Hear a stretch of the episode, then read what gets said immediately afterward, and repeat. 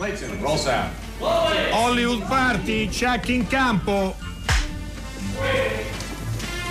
Action. Hollywood Party è la più grande trasmissione della radio dai tempi di Marconi. Buonasera, buonasera, sono le 19.01.39 secondi, siamo tornati alla base, la trasmissione è tornata alla base, noi non ci siamo mai mossi da qui, vero Steve della casa? No, no, caro Enrico Magrelli, noi siamo rimasti qui a, a tenere, a fare la guardia al bidone, come si dice. Come si dice nelle redazioni, naturalmente, comincia una nuova settimana, vi faremo compagnia per tutta questa settimana e se non ci dovessero licenziare anche per la prossima, perché il licenziamento è, è probabile. Eh, è nell'aria, probabile, è nell'aria. è nell'aria. allora, rapidamente le notizie. Giulia Roberts riceverà il premio George Eastman per la per la carriera, eh, quindi vabbè, complimenti naturalmente alla grande Giulia Roberts che è tornata in grandissima forma da un punto Sì. di vista cinematografico, di, di serie e non solo. Oh, È stata fissata la data di uscita di Bentornato Presidente, eh, sempre Claudio Bisio nel ruolo del Presidente, uscirà il 28 di, eh, di marzo.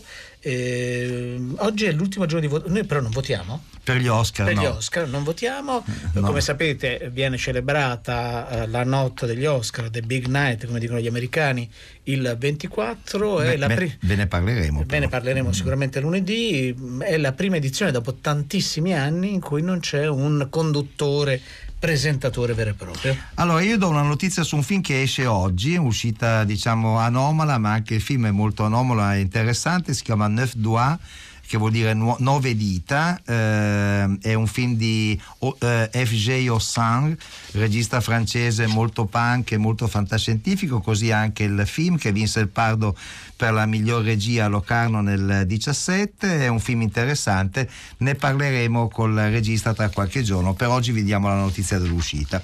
E poi ci sono gli incassi e gli incassi della settimana vedono il trionfo per la seconda settimana consecutiva di un film italiano. Questo ci fa molto piacere, lo definiscono una tragicommedia, eh, la diretta Alessandro Genovesi, si intitola Dieci giorni senza mamma, eh, lo interpretano degli attori molto validi, uno dei quali con molto piacere ci ha raggiunto al telefono. Benvenuto Fabio De Luigi! Ciao, Ciao, ciao, ciao. ciao, ciao Enrico, Bentornato. Ciao, ciao. Se Allora- il licenziamento, ecco, io sarò la goccia che Ah, va bene, va bene. Noi speravamo invece eh, che potessi in qualche modo tutelarci, vabbè, ma ti vogliamo bene lo stesso. Non credo, non credo, non credo. Questo non, non lavora bene sui vostri curriculum. È vero, è vero. Ve lo dico. ecco. Però lavora bene sul tuo curriculum 10 giorni senza mamma perché è un successo veramente senza precedenti. Questo padre un po' maldestro che tu interpreti, Sì. eh, insomma ti piacciono molto questi ruoli in cui eh, essere maldestri ma di buon cuore funziona bene e crea una- un effetto comico irresistibile. Sì, sì, sì, sì. Ma avevi finito? Sì, sì, no, è- è- è volevo che tu commentassi questa mia Sì. eh, notevole e ficcante analisi critica, insomma. Certo. No, no, ovviamente eh, siamo molto contenti, molto contenti perché il film va bene e perché eh, è bello che un film italiano vada così bene, Ci- noi lottiamo, dico sempre, con, con- con le fionde contro i carri armati, quindi quando si può, quando si riesce a portare a casa qualcosa è, è sempre bello. Questa è una commedia un po' familiare, come, come hanno scritto giustamente in parecchi, e non sono tanto d'accordo sul ruolo del padre che, che subisce, se sì, ma non è solo quello il film secondo me, c'è anche altro, soprattutto nella seconda parte, c'è un'evoluzione Certo. credo interessante anche proprio dal punto di vista del cambio del tono un po' del film, e, che re- un po' rende la storia un pochino più completa e meno... eh, cioè è leggera ma forse ha qualcosa da dire in qualche modo, anche se in maniera giocosa, quindi forse anche quella eh, è quello il motivo per cui il film funziona, oltre agli altri interpreti, fra cui metterei i bambini in primissimo piano, Certo, che sono, sono veramente straordinari. sì. Ma anche la nostra Valentina Ludovini, diciamo che Beh, Valentina adesso ci arrivavo dopo, perché Valentina è, è brava sempre, anche se non so, legge un qualcosa a caso da, da un, da un telefonino, veramente. Eh, eh, brava. Fabio, però non sei preoccupato, avete battuto Clint Eastwood che pare non l'abbia presa bene, però. Eh. quello spara, eh. Eh, si Mi- innervosisce. Mi eh. sta, mi sta cercando, ma io... E anche Alita, anche Alita è l'avete schiantata. In America ha dominato gli incassi, e, sì, Alita, angelo Vabbè. della battaglia comunque. Insomma, Vabbè, avevate a che fare con un grande nome della Hollywood classica e con un film di effetti speciali l'avete schiantati, insomma, non, non è male. È quello, che, quello a cui mi riferivo prima quando parlavo di Fionde contro i carri armati, certo. arrivano queste grandi, meravigliose, nessuno dice anzi il film di Eastwood in particolare è veramente bello, quindi non, non, non, sto dicendo che noi siamo meglio, saremo peggio sicuramente, però almeno ogni tanto eh, portare a casa qualcosa che non, che non siano eh, dei risultati un pochino mediocri è, è, bello, è bello per tutti, è bello per, credo anche per il cinema italiano, perché vuol dire iniettare un po' di fiducia e, e far sì che, che, le cose vadano meglio, anche perché spesso poi il pubblico magari non si fida di andare a vedere un film, lo, lo vede invece a casa eh, i dati da questo punto di vista sono interessanti, cioè in sala vanno a vedere in genere, si va a vedere spesso altro, ma a casa molti scelgono di vedere cose pellicole nostrane, insomma, questo no, è curioso. Quello è vero. Fabio De Luigi, grazie, buona, buona serata. Ciao Fabio. Successo, grazie naturalmente. Voi, ciao, ciao, a presto. Ciao, ciao, ciao, a presto. Allora, il momento del quiz, io do il numero di telefono, l'ha congegnato il nostro Alessandro Boschi. Eh, siamo ed è, e passiamo subito un aiuto, è un capolavoro. Trovate già l'indizio bonus sulla nostra pagina Facebook 800 050 333. In questo film c'è un orso.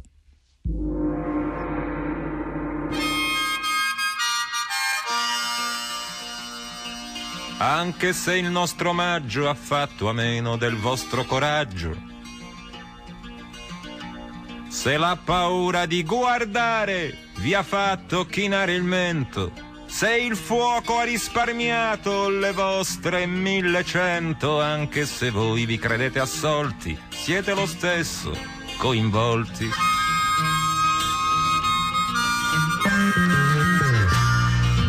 E se vi siete detti non sta succedendo niente, le fabbriche riapriranno, arresteranno qualche studente, convinti che fosse un gioco a cui avremmo giocato poco, provate pure a credervi assolti, siete lo stesso coinvolti.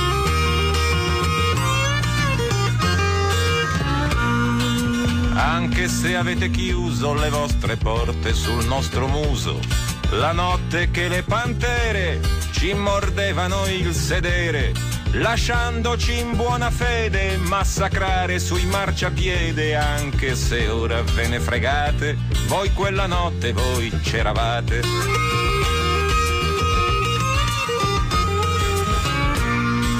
E se nei vostri quartieri tutto è rimasto come ieri, senza le barricate, senza feriti, senza granate. Se avete preso per buone le verità della televisione, anche se allora vi siete assolti, siete lo stesso coinvolti.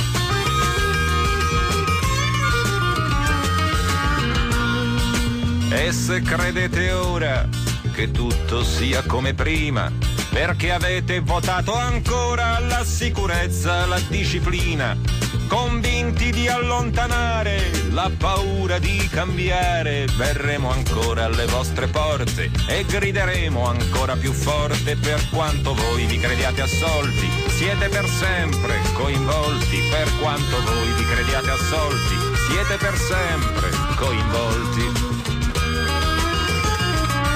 Allora, questo è Fabrizio De André, la canzone di maggio, proprio perché il 18 febbraio del 1940 nasceva uh, Fabrizio De André. Molto uh, dilaniana questa canzone. Molto eh? dilaniana, è vero. Mm. Mentre sabato la, lo avete letto, noi naturalmente non eravamo in onda né sabato né, né, domenica. Domenica è andato in onda il primo dei nostri appuntamenti, proprio uh, era poi accompagnato Daniele Lucchetti da, proprio da Steve no? nell'ascolto sì. e nel riascolto di alcuni film. Questo fa parte poi degli, degli appuntamenti di avvicinamento al nostro 25 compleanno come trasmissione.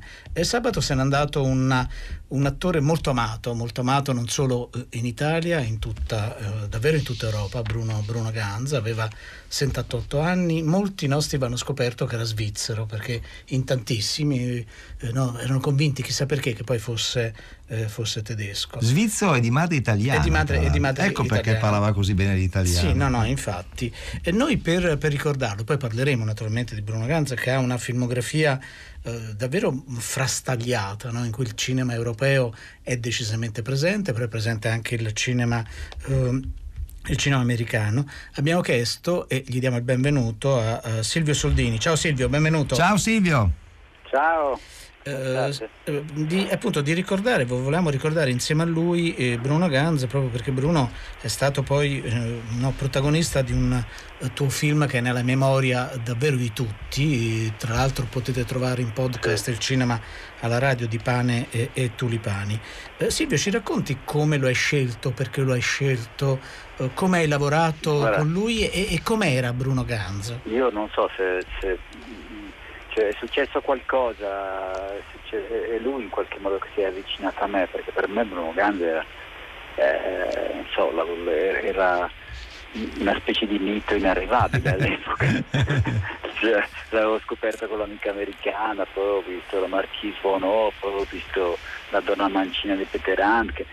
Eh, insomma, prima che facesse il cielo sopra Berlino ne aveva fatte di cose. Eh, la Don la Vie Blanche di Alain Tanner, un film che so, avrò rivisto 4-5 volte. Eh, ed era questo personaggio veramente comunque un po' come sopra le parti, nel senso che non catalogabile tra gli attori eh, di una nazione. Cioè lo vedevi che faceva cose così diverse. Vabbè, e quindi quando stavo cercando, eh, stavo cominciando a pensare chi poteva interpretare questo Fernando, che avevo un personaggio che era nato eh, dalla, dalla, mia e non solo mia penna, perché c'era anche Doriana Leonis quando l'avevamo scritto con quel suo modo di parlare assurdo. Poi a un certo punto mi sono detto ma chi lo faccio fare e in Italia non avevo in mente un, un attore che non doveva neanche avere la sua età, poteva essere più giovane di così, però insomma diciamo almeno una cinquantina d'anni doveva averci. E non, avevo molta paura che, che questo suo modo di parlare, detto poi in modo in un certo modo diventasse pesante, diventasse assolutamente non comico, anzi molto voluto. Poi a un certo punto ho iniziato a pensare, ma questo potrebbe, potrebbe, anche non essere italiano, potrebbe essere uno che ha imparato l'italiano ascoltando l'opera, come succede a volte, no? oppure, no? oppure, leggendo dei testi. Oppure i film di Totò, perché c'era anche per esempio Paolo Rocha ha interpretato l'italiano con i film di Totò. Penso... Con i film di Totò, ma sarebbe stato un altro italiano. sì, probabilmente sì. Eh.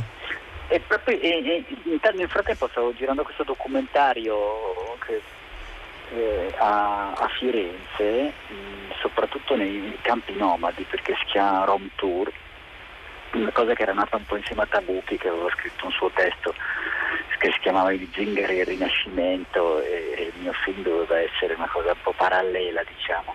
E, ed era in un campo nomade, mi chiama il mio agente e mi dice Silvio, ma hai visto l'intervista di Bruno Ganz? Dico no, che intervista? Dico, dico, la sua Repubblica, vado a comprare e quindi appena potuto andare a comprare e lui era qui perché stava facendo la stava lanciando il lancio insomma, del film di Angelopoulos il primo che ha fatto adesso mi sfugge il nome. Adesso lo, eh, lo troviamo subito. quel, qualcosa è, la, l'eternità è un giorno. L'eternità sì, è un, un giorno, giorno del sì, 98 te lo ricordi sì. benissimo esatto. e, e, e, alla fine proprio alla fine del secolo le tipiche domandine che fate voi i giornalisti sì. Alla fine ma c'è un regista italiano con cui vorresti lavorare?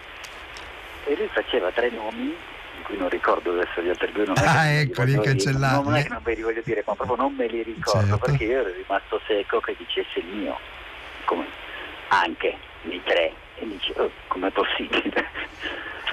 Poi scoprì in seguito che aveva visto l'acrobate in questo piccolo cinema d'essè di Zurigo eh, gli era piaciuto tantissimo lo trovava molto poetico eccetera eccetera vabbè eh, quindi ho iniziato ma cavolo ma in effetti non ho pensato a lui ma forse non è più quello che cioè, anche lui la sua età eh, forse potrebbe fare un, un personaggio del genere, quindi sono andato a rivedermi forse oggetti smarriti di Bertolucci, dove parlava italiano un po'. Sì. Sì. Forse quello l'ho, l'ho- l'ho- l'ho recuperato, e, insomma... O la domenica specialmente poteva anche essere. Lui ha Oppure fatto due film in cui, sì. che- con Uno- Bertolucci in cui parlava Sì, uno era girato tutto in sta- in una stazione centrale. E allora quello Allora era Oggetti oggetti, Smarriti, oggetti smarriti, sì, sì, allora. E niente, poi abbiamo contattato la sua, allora avevo ancora la mia società insieme ai miei soci, tra cui Luca Vigazzi, Giorgio Darini, eccetera, e abbiamo eh, contattato il suo agente, sono andato a, a Zurigo e lì c'è stato questo incontro con lui che ricordo ancora molto bene perché mi aspettava in stazione con, questi- con un cappotto un po' simile a quello del cielo sopra Berlino, un lungo cappotto nero o grigio scuro. E poi abbiamo camminato a passo di buona, perché lui camminava veramente di buona lena, era un gran camminatore lui. Mi ricordo anche a Venezia faceva delle camminate, partiva, tornava dopo due ore, dico ma dove sei stato? In giro, faceva i suoi giri così e, e poi siamo andati diritti in questo ristorante italiano dove lui aveva prenotato e lì gli ho raccontato il film, proprio la sceneggiatura, eccetera. E così, e così è iniziato. eh, era un film piccolo, Pane Tulipani, nessuno pensava che avrebbe avuto successo eh, che poi ha avuto. Vabbè, ha avuto anche un gran culo, io dico sempre, perché... Beh, 20 miliardi di incasso non è solo un gran culo, eh. ci vuole anche no, no, dell'altro. no, eh. 20 forse no, un po' esagerato, però... Cioè, mi sembra che la cifra fosse più o meno quella. Vabbè, alla comunque fine. è stato un incasso sicuramente molto importante. No, no, è stato molto Sì. importante e in quell'anno è arrivato addirittura, mi sembra, terzo. Eh, Silvio, vedi, però, incasso, Silvio, però vedi, no, infatti. Silvio, però vedi a volte quelle, eh, quelle domande banali di noi giornalisti, quasi servono. ovvie, a Eh, volte vedi? accendono, no? Servono, servono. Quindi le faremo sempre d'ora in poi. Guarda, siamo- ci sentiamo Dici tre registi che ti piacciono e cominciamo la, Esatto. la solfa. e poi dopo E uno mi fa il resto in circolo, È dell'intervista. un'energia che si mette in circolo. No, è poi- vero. Silvio, noi ti ringraziamo, Silvio Soldini, ti ringraziamo davvero molto di questo ricordo così mh, allegro e, e piacevole di un attore straordinario. Stanno arrivando tantissimi Sì. messaggi da parte dei nostri ascoltatori e insieme ver- eh, prego, eh, prego, scusami. Se ti interrompo, era No, veramente prego. straordinario perché tu, cioè, era comunque un attore che è riuscito a fare sì, il cameriere di Pane e Tulipani, l'angelo sopra Berlino e, e poi Hitler. Sì. come- Come No, alla fine dietro questo suo modo così molto eh, sembrava tutto molto semplice no? sul suo modo di recitare molto eh, però è riuscito a fare dei personaggi veramente diversi Sì, è verissimo, è verissimo, il male assoluto Hitler, ma anche Sì. appunto, come dice Monica che ci scrive, l'elegante interprete indimenticabile di Pane e Tulipani, oppure Dans la vie blanche, eh, come ci ricorda Tea da. Trieste, insomma, era una filmografia, come diceva prima Enrico Magrelli, che spazia dall'Europa all'America, ma lui è Sì. rimasto sempre lui, da dovunque fosse, pure se Sì, avesse girato in Cina. la- era proprio un attore europeo come amava definirsi Mm. non, non aveva una vera dimora come cinematografia Certo. Viaggiava dappertutto anche D'Angelopoulos eh, ha fatto due film insomma La polvere del tempo. e-. Silvio Soldini, Grazie, grazie, Silvio. Infinite, eh, infinite e ascoltiamo proprio un passaggio di Pane e Tulipani. Rosalba, da quando lei è partita la vita è una palude. La notte mi tormenta e il giorno mi delude. Se ho fatto questo viaggio vi è un'unica cagione. Che lei torni a illuminar la mia magione.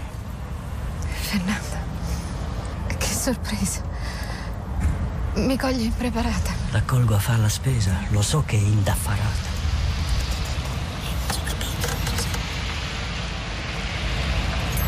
Eh, questo è mio figlio Nicola e, e lui è Fernando. Mi rendo conto che la situazione le apparirà bizzarra. Tuttavia sarei venuto a reclamare sua madre. Eh, perché? Perché la amo. Allora, il momento del secondo indizio del nostro quiz 800 050 333. Allora, il secondo indizio recita che in questo film c'è una lunga sparatoria. Resto ora faccio il cameriere. Prima facevo il cantante. Il cantante. Sulle navi da crociera. E lui era il mio faro.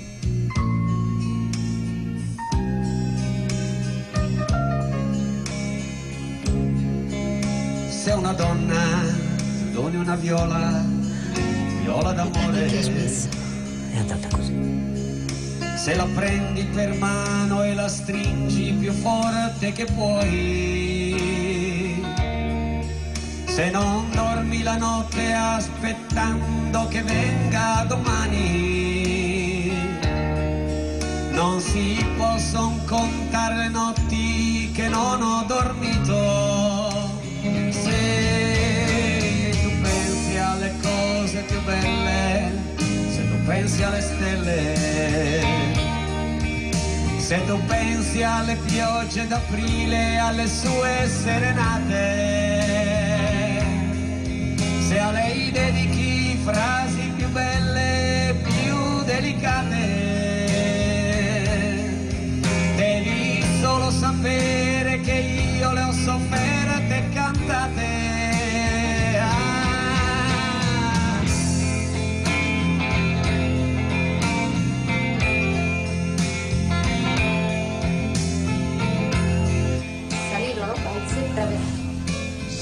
Salirò.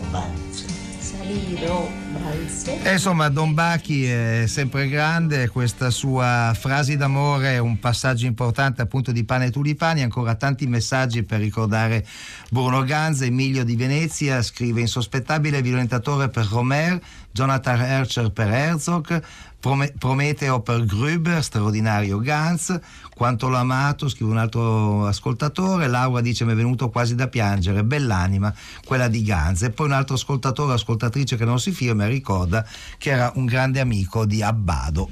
Allora, noi torniamo per un attimo, naturalmente proprio perché è molto importante, a Berlino. Per due settimane eh, Dario Zonta e Alberto Crespi vi hanno raccontato minuto per minuto eh, il festival, un festival che si è concluso benissimo anche per il cinema italiano, Certo. perché l'unico film italiano in concorso, quello di Claudio Giovannesi, La paranza dei bambini, ha vinto un premio importante che è quello per la eh, sceneggiatura. E noi vorremmo parlarne proprio eh, eh, al telefono, proprio con uno dei tre eh, autori della sceneggiatura che è Maurizio Braucci. Ciao Maurizio, bentornato. Salve, Ciao Maurizio. buonasera. Allora, eh, quando, quando ve l'hanno detto Maurizio che avevate vinto il premio? e questa è un po' la dinamica della non rivelazione, sembra Lewis Carroll, cioè Sì. nel senso che noi siamo stati... Io sono dovuto scendere giù da un aereo Sì. adducendo ben altra scusa, passando anche per una specie di terrorista che aveva lasciato qualcosa nella Ah, stiva. perché tu stavi tornando indietro, scusami, quindi stavi Io- tornando... Sì, sì, sì, Ah, sì, era previsto che tornasse, certo, dopo la prima. insomma, Certo. quindi così. E quindi mi è arrivata questa telefonata, dice no, devi, devi- devi tornare. Quindi sono tornato. Sono tornato rocambolescamente, quindi, e lì c'è stata un po' la... che cosa sarà, che cosa ci avranno dato. Scherzando tra noi tre, con Roberto e con Claudio, si diceva ma magari è un- il mestolo di legno per il film napoletano più, come dire, questi giochi qua. Lì poi, insomma, essendo in tre, essendoci anch'io, era probabile insomma, la sceneggiatura e così è stato. E così è stato, e quindi congratulazioni naturalmente. Eh, Maurizio, il film è stato accolto molto bene, no? da quello che abbiamo letto. Anche dal pubblico da- italiano. dal pubblico italiano perché appunto poi è uscito è già in sala quindi potete, potete vederlo e credo che questo premio darà un'ulteriore eh, spinta no? proprio alla vita del film Eh, è stato accolto anche bene lì in Germania d- al festival almeno se, se i colleghi non hanno raccontato così de- delle storie Eh, ve l'aspettavate Maurizio che poi fosse che riuscisse a ragionare con culture con fantasie, con mondi così diversi da, da quello che viene raccontato nel film. Ma sì, un po' lo sforzo è stato quello di raccontare, eh, usiamo sempre questo termine, il cinema anche un po' abusato, una fiaba, per dire la fabula, cioè qualcosa che quindi fosse abbastanza universale. Chiaramente con i connotati della realtà che conosciamo. Quindi il tentativo è stato quello di rendere la cosa quanto più riconoscibile. Poi io ho anche esperienza da Comorra Film di Carrone, tanta gente poi incontrata proprio nei festival che ti diceva ma guarda che anche da noi è così, riferendosi a Rio de Janeiro, a Città del Messico. Penso che sia più sicuramente del sud del mondo, cioè delle grandi metropoli dove chiaramente le eh, disparità, le ingiustizie sono più forti dove si creano questi, queste tensioni forti, perché in fondo la storia è quella di ragazzini che precocemente devono diventare adulti nella dinamica criminale che è quella che li circonda. Quindi sì, questo punto di vista è universale. Maurizio Braucci, ehm, Roberto Saviano ha dedicato eh, questa vittoria alle ONG che agiscono nel Mediterraneo. È una, una dedica che avete concordato? È stata una, un'uscita sua? Eh, cosa, cosa ne pensi di questa dedica? No, no, no, abbiamo concordato prima perché eravamo in tre, quindi bisognava dire delle cose. Certo. E, e quindi insomma abbiamo cercato di coprire un arco anche di motivazioni che stavano alla base del film. E sì, sono d'accordo perché ogni tanto met- mettere la cultura a- a- al servizio della società e non viceversa. Insomma, Certo, poi- è utile. come dire, ormai non puoi fare un film su che- dove c'è un povero che ti dicono un film di denuncia. Non è così, cioè nel senso che insomma, No, le- non è così facile, no. No, è, è chiaro che uno racconta certe cose, certe urgenze, qui è l'adolescenza come non so, tanti a- altri registi hanno fatto no, nel passato. Quindi sì, con- concordo pienamente e in più c'è questa questione di fare per un attimo che dire, certi progetti possono anche servire a delle riflessioni, poi non servono, ci abbiamo provato. No, no, quello, quello è evidente. Maurizio Braucci, come avete lavorato? Perché poi non è la prima volta no, in cui uno lavora anche con lo scrittore del libro dal quale il film viene, eh, viene tratto. Eh, lo scrittore si mette a disposizione di una scrittura eh, che trasforma, deforma, eh, reinventa, oppure fa una resistenza e lì come una sorta di zavorra. che, che cosa, che cosa è Devo accaduto? dire, giuro che è la verità, Eh, quello è, la seconda, è la seconda esperienza che faccio da un libro di Saviano, dopo Gomorra di Carrone questa. Saviano potrà avere tutti i diritti del mondo, tranne quello di insomma, pretendere, chiedere che si faccia in un modo, anzi, da questo punto di vista devo dire che poi chi ha letto il libro e ha visto il film sa bene che il film è come più figlio di Giovannesi, no? Quindi il, il- il libro è più figlio di evidentemente Saviano. A volte ci potrebbero essere dei conflitti di paternità, no. Mm, Da parte di Roberto c'è stata veramente la piena disponibilità, ha capito, forse anche per l'esperienza di Comorre precedente, che bisognava fare in modo che il film scorresse verso la poetica di, di Giovannesi.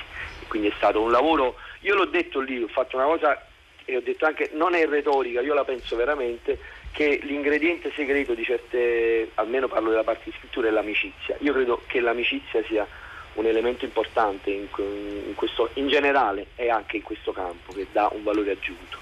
E questo è un dato molto interessante perché poi nei manuali di sceneggiatura non Esatto. si trova mai il capitolo sull'amicizia fra gli sceneggiatori. E tante cose non si trovano più. Eh, no, no, qui l'hai rileggendo ragione, Eisenstein, eh, sono tante cose che lui diceva molto importanti anche sulla poetica, sulla composizione, non si trovano più eppure hanno fatto la storia del cinema. E continueranno a farla, speriamo naturalmente. Maurizio Braucci, grazie di essere stato con noi. Ascoltiamo una scena dalla Paranza dei bambini. Grazie. Ciao. Beh, bello studiato.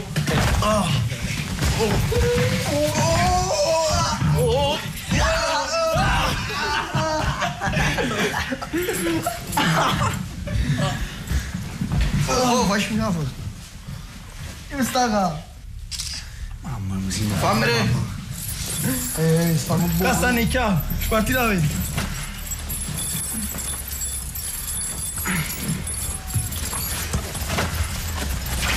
Oh, oh, oh, Fammela vedere. Ma lo fa vedere. Guarda, io giro qua. Eh, non passa qua. Fammela a me. Ma cacciamo a sti tre scimi che sono Eh, ma rimasti. eh, eh, ascolti, ma tu già l'hai visto, fammele a me. Allora, è il momento del terzo indizio e condivideremo naturalmente anche l'indizio bonus 800 050 333. Allora, ricapitoliamo. In questo film c'è un orso, in questo film c'è una lunga sparatoria. L'indizio bonus dice che in questo film recita anche il regista. E poi l'indizio, il terzo indizio, quello decisivo, quello fondamentale, vi dice che in questo film c'è uno scambio di persona. Thank you.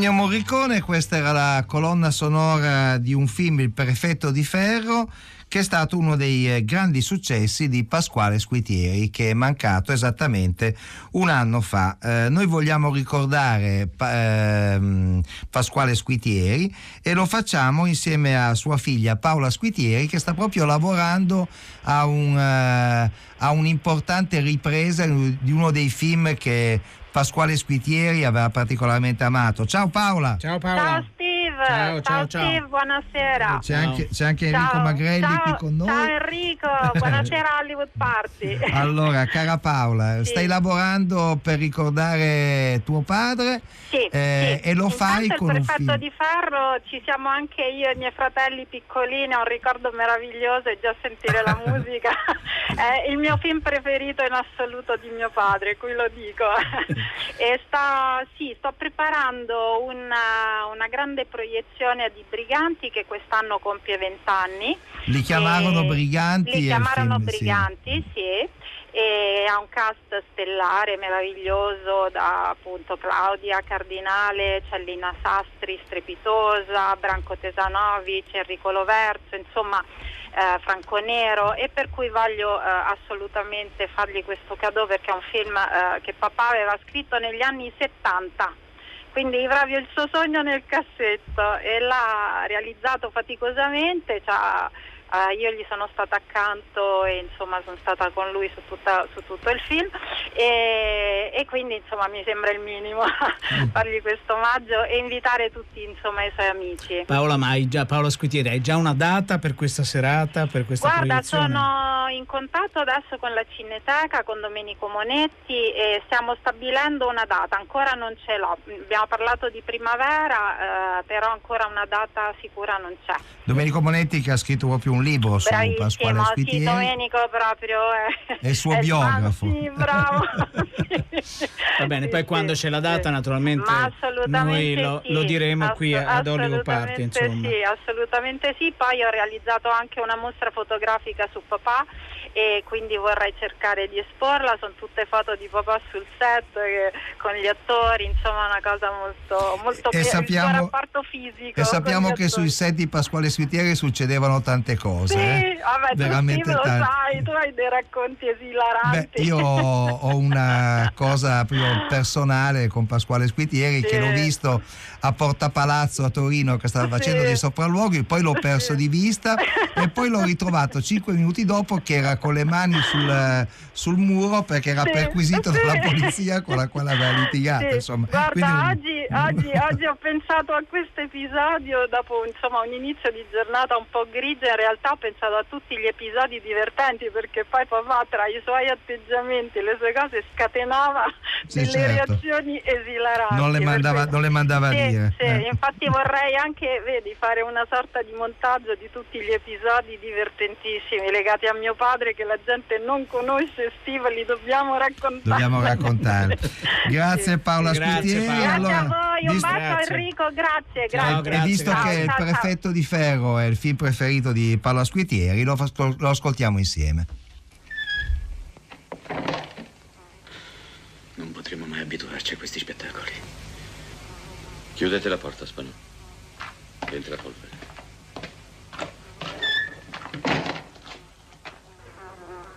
Perché?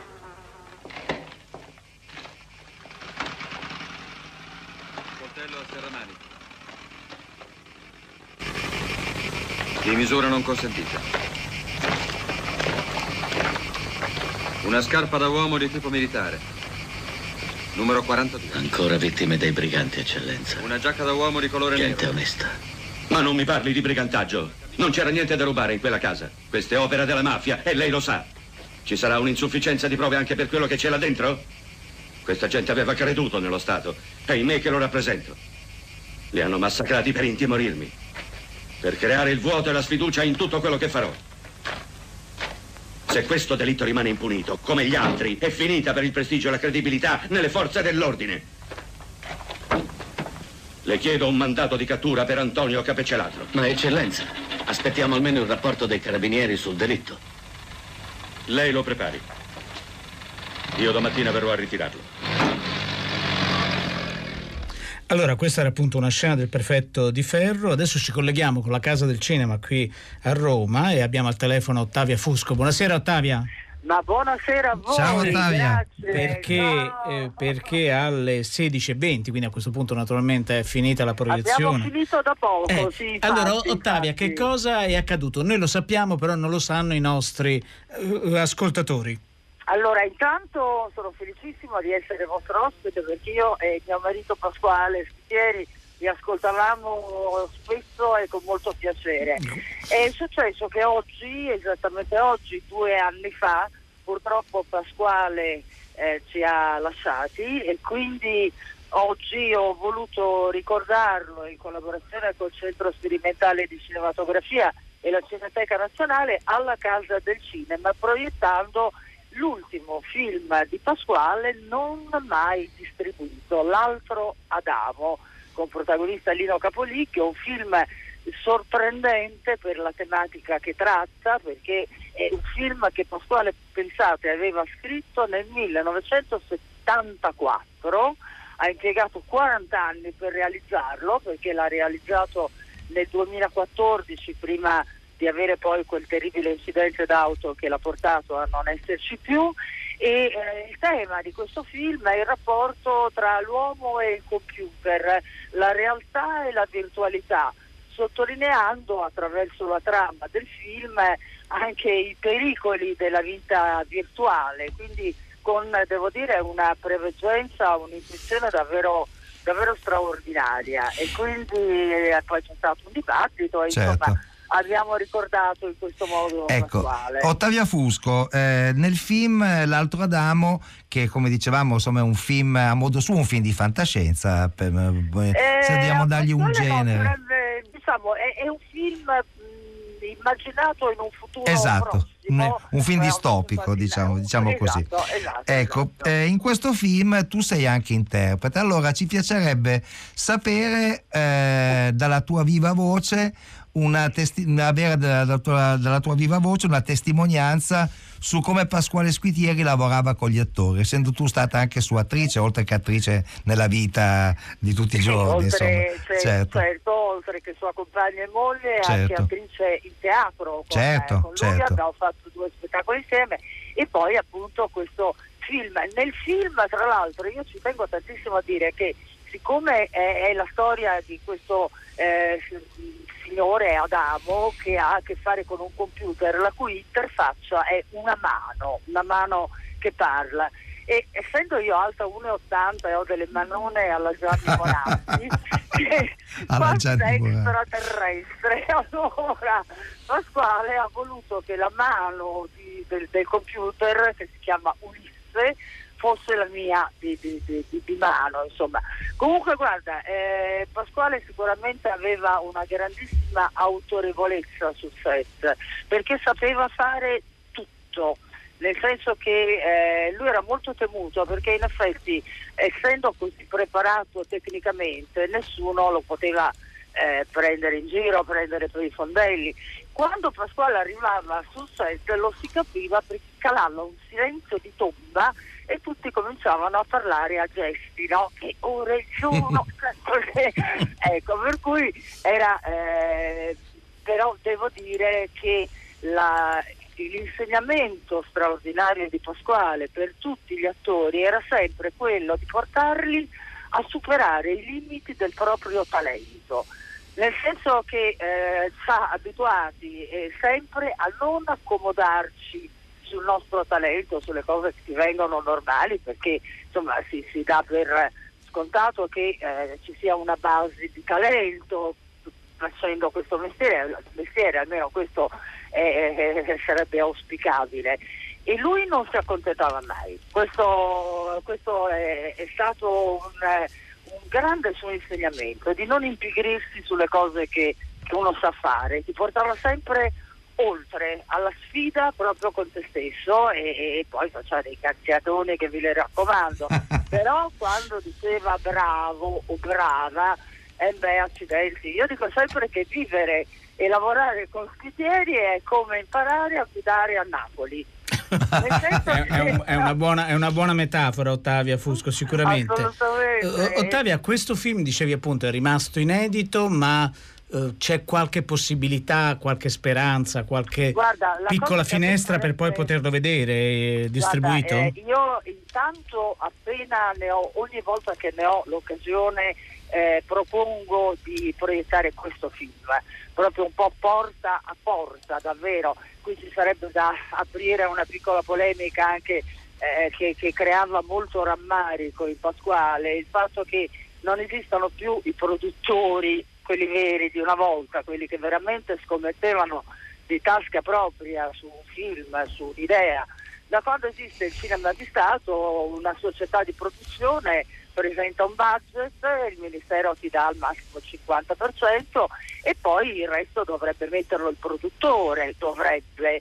In realtà questo film eh, Pasquale è, è stato fatto con la metà della metà della metà del, del finanziamento ministeriale e non è mai stato distribuito se non eh, co- come si fanno, no? Sai, le distribuzioni fittizie, il 2-3 cinemini di provincia per giustificare al Ministero l'uscita di un film. Certo, certo. La cosa che mi piacerebbe fare è fare un tour nelle scuole con questo film, fare veramente un giro d'Italia nelle scuole, perché Pasquale amava molto i giovani, i temi che tratta questo film sono dei temi attualissimi, ripeto, la, la realtà e, e la vita virtuale, i pericoli della virtualità eh, e, e sarebbe bello appunto poterlo proiettare nelle scuole e, e poi avere un dibattito con i ragazzi. Pasquale sai, è stato un grande maestro non soltanto del cinema, Certo. è stato un grande maestro di vita. Io È dico vero, sempre è vero.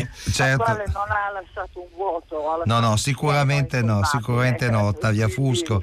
Eh, noi ti ringraziamo Grazie, tantissimo per grazie. questo ricordo di Pasquale Grazie Squidieri. A voi davvero è stato un piacere essere vostra ospite, un saluto agli ascoltatori. Grazie Ot- Ottavio. Noi vogliamo ascoltare, eh, sempre dalla ricca filmografia di Pasquale Squitiri, una scena da I Guappi.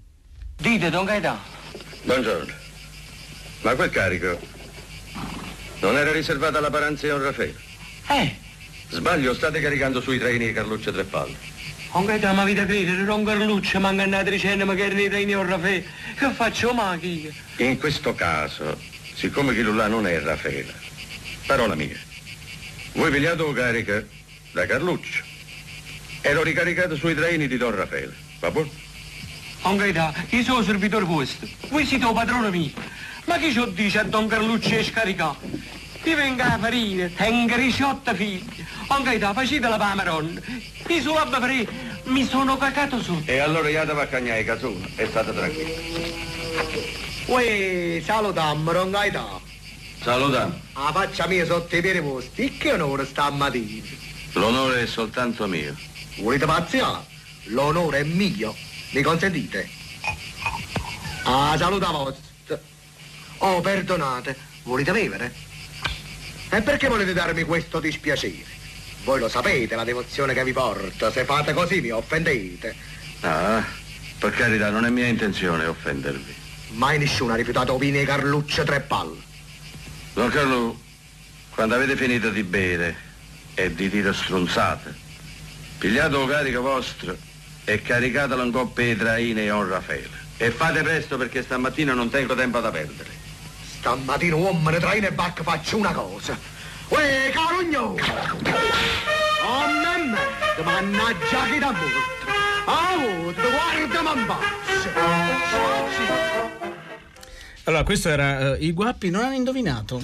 Non hanno indovinato, eh, sì che è un classico, un importante classico della storia del cinema, La regola del gioco, La règle de jeu di Jean Renoir, un film del 1939, insomma, che è uno dei capisaldi della grande stagione del cinema francese, nonché uno dei film che ha ispirato Luchino Visconti per tutta la sua carriera. Quindi un film eh, importante, magari l'occasione per voi di rivedervelo se- o di vederlo se non l'avete mai visto, ne vale la pena. Ne vale assolutamente la pena. Chi ha fatto però questa puntata? Allora, secondo Così me che io- inizia questa gestione della Esatto. casa Magrelli. Io citerei questi nomi, Francesca Levi e Maddalena Agnisci, poi Luciano Panici che ci ha mandato in onda, una redazione eccellente eh, composta da Massimiliano Bonomo, Alessandro Boschi e Erika Favaro, eh, Fabio De Luigi, Ottavia Fusco, Silvio Soldini, Paola Squitieri, Maurizio Braucci, eh, adesso c'è Tre Soldi e Enrico Magrelli rimane qui ad ascoltarlo. E anche Steve della casa mi lasci da solo. No, no, rimango. eh. A domani.